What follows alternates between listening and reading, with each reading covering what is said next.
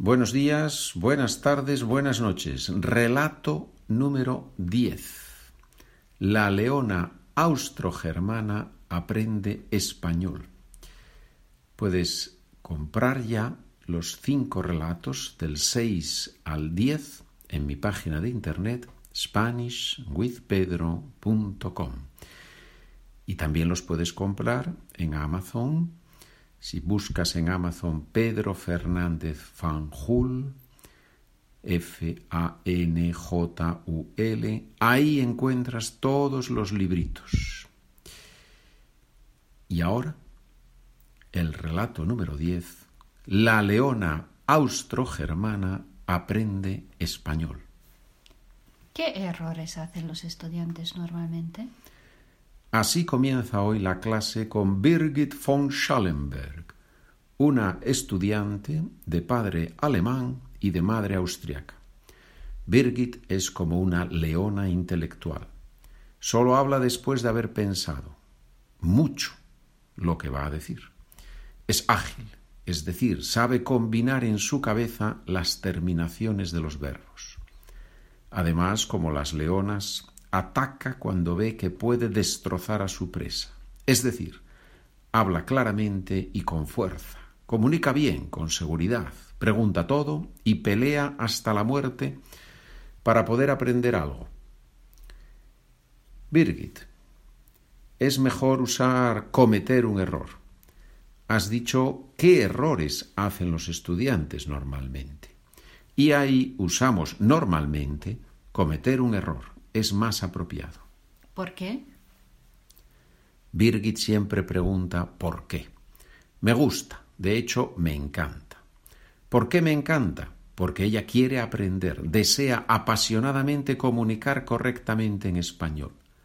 La leona austrogermana tiene un objetivo, hablar bien en español porque hacer es un verbo con un significado muy general y es preferible usar verbos más específicos, si es posible.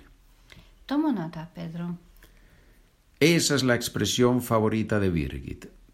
Tomar nota significa literalmente escribir algo, pero en el caso de Birgit significa asimilar, memorizar, registrar y usar en los siguientes cinco minutos. Bien, Birgit, ¿Has hecho tus deberes? Sí, por, por, cierto. Has usado el verbo hacer. Ya sabes que es un verbo muy genérico. Aquí la leona está atacando. Tienes razón, Birgit. ¿Has escrito los ejercicios y has preparado la presentación? Le pregunto esta vez usando verbos más precisos, más específicos. Sí, los ejercicios han sido fáciles, pero para la presentación he necesitado mucho tiempo. ¿Y cómo puedes decir he necesitado mucho tiempo con otras palabras? Ya sabes que los extranjeros usáis demasiado el verbo necesitar, ¿verdad? Sí, lo sé. Me lo has dicho muchas veces, pero se me olvida.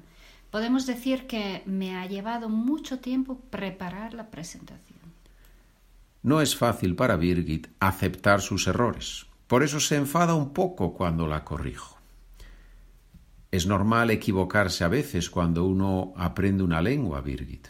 Sí, Pedro, tú siempre dices que es normal, pero yo no quiero ser normal, quiero ser perfecta. Lo dice en broma, sabe que los alemanes tienen fama de ser perfeccionistas. Ella se ríe de sí misma, algo muy sano mentalmente. Sano es lo mismo que saludable. Pues vas a ser perfecta solo en el cielo, Birgit. Es una broma. No hablo casi nunca de religión con los estudiantes.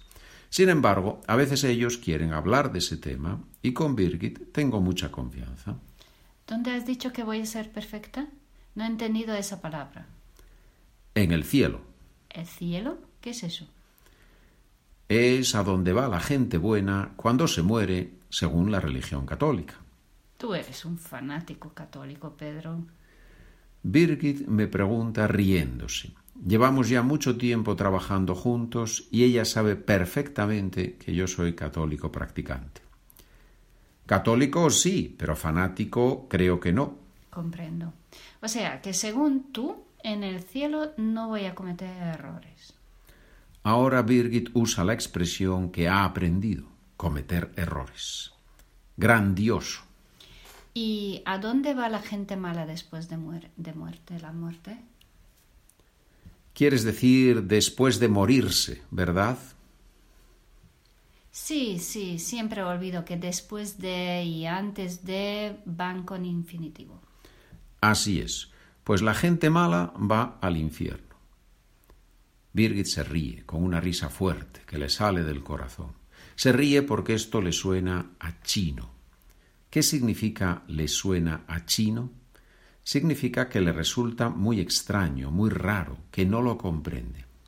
¿De verdad crees que en el cielo y en el infierno, Pedro? Perdona la pregunta personal, pero a mí esto me suena a quino. Quieres decir a chino, ¿verdad? Eso es, a mí me suena a chino. Pero ¿en serio que crees en el cielo y en el infierno? Así es. Para mí es muy lógico, muy humano. ¿Muy humano? ¿Qué quiere decir? No entiendo eso. La leona austrogermana anotó hace tiempo no entiendo eso y ahora lo usa en todas las clases. También se puede decir no comprendo eso. Si tu hijo comete un crimen, ¿debe ir a la cárcel? Birgit no duda ni un instante. Por supuesto. Por cierto, has usado el verbo cometer en un contexto diferente.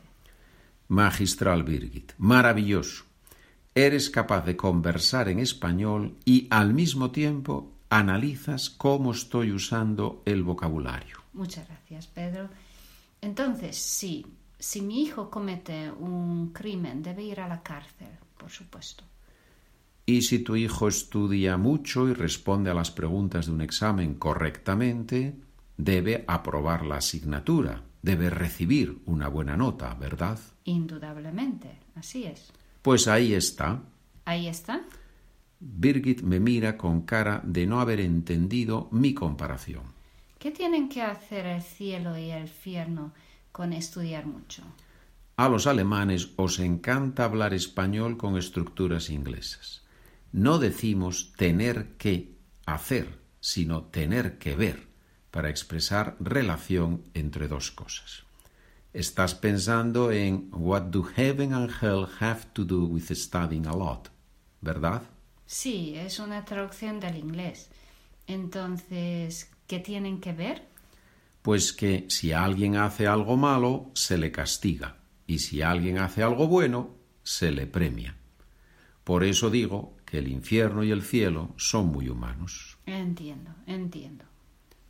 Birgit me mira, abre sus ojos azules enormes y se queda en silencio. No dice nada. La fiera centroeuropea está dándole vueltas a la cabeza, está pensando. Birgit, voy a escribir una historia sobre ti y voy a decir que eres como una leona. Ahora, por ejemplo, estás mirando y pensando, pero no sé cómo me vas a atacar. Se ríe mucho, a carcajadas. ¿Vas a escribir una historia sobre mí y vas a decir que soy como una leona? Muy bien. Tienes mi permiso. Muchas gracias. Creo que a los otros estudiantes les gustará saber que hay una profesional de habla alemana que trabaja mucho, que es muy amable y que siempre está dispuesta a aprender. Muchas gracias, Pedro, por tus elogios. Pero todavía tenemos que hablar del cielo y del infierno. Y también de qué errores cometen los estudiantes. Muy bien. En nuestra próxima clase continuaremos conversando sobre esos dos temas. ¿Te parece? Me parece muy bien, profesor. Hasta el próximo jueves. Adiós, Birgit. Buena semana y que te vaya todo muy bien. Igualmente, Pedro. Adiós, adiós.